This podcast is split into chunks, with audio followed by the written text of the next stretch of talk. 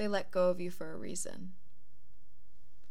And as hurtful as it is, unfortunately, the reason will never truly be known. But what I do know is you're going to be okay. It's also okay to still want to hold on, though. Time will release you from this and free you from the shackles of your memory so long as you realize the key to escaping is understanding. If they loved you, they wouldn't have put themselves in a position to lose you in the first place. Holding on to the pain is actually normal. Sometimes, when the pain a person has brought us is all we have left, we struggle to give it up, despite the hurt wrapping our hearts, because letting go means saying goodbye to the only part of them we actually have left. You picked wrong. And sometimes that happens. You weren't wrong for loving someone that wasn't willing to fight. You are brave for putting out your heart in spite of knowing the risk. Few people truly risk the safety of their minds, nonetheless, the safety of their hearts. You have to let go of what already let go of you a long time ago. I know your heart feels cracked.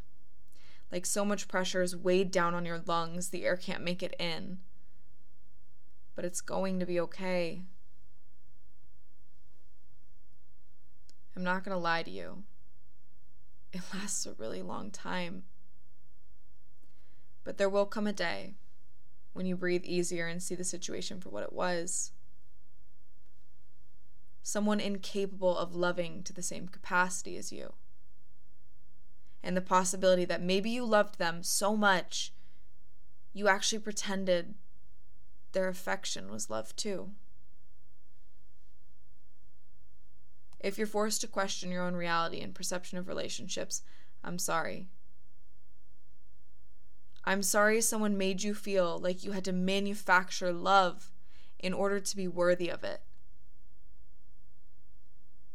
So give yourself time. Learn to love the deepest parts of yourself that pain you as they've been brought into question.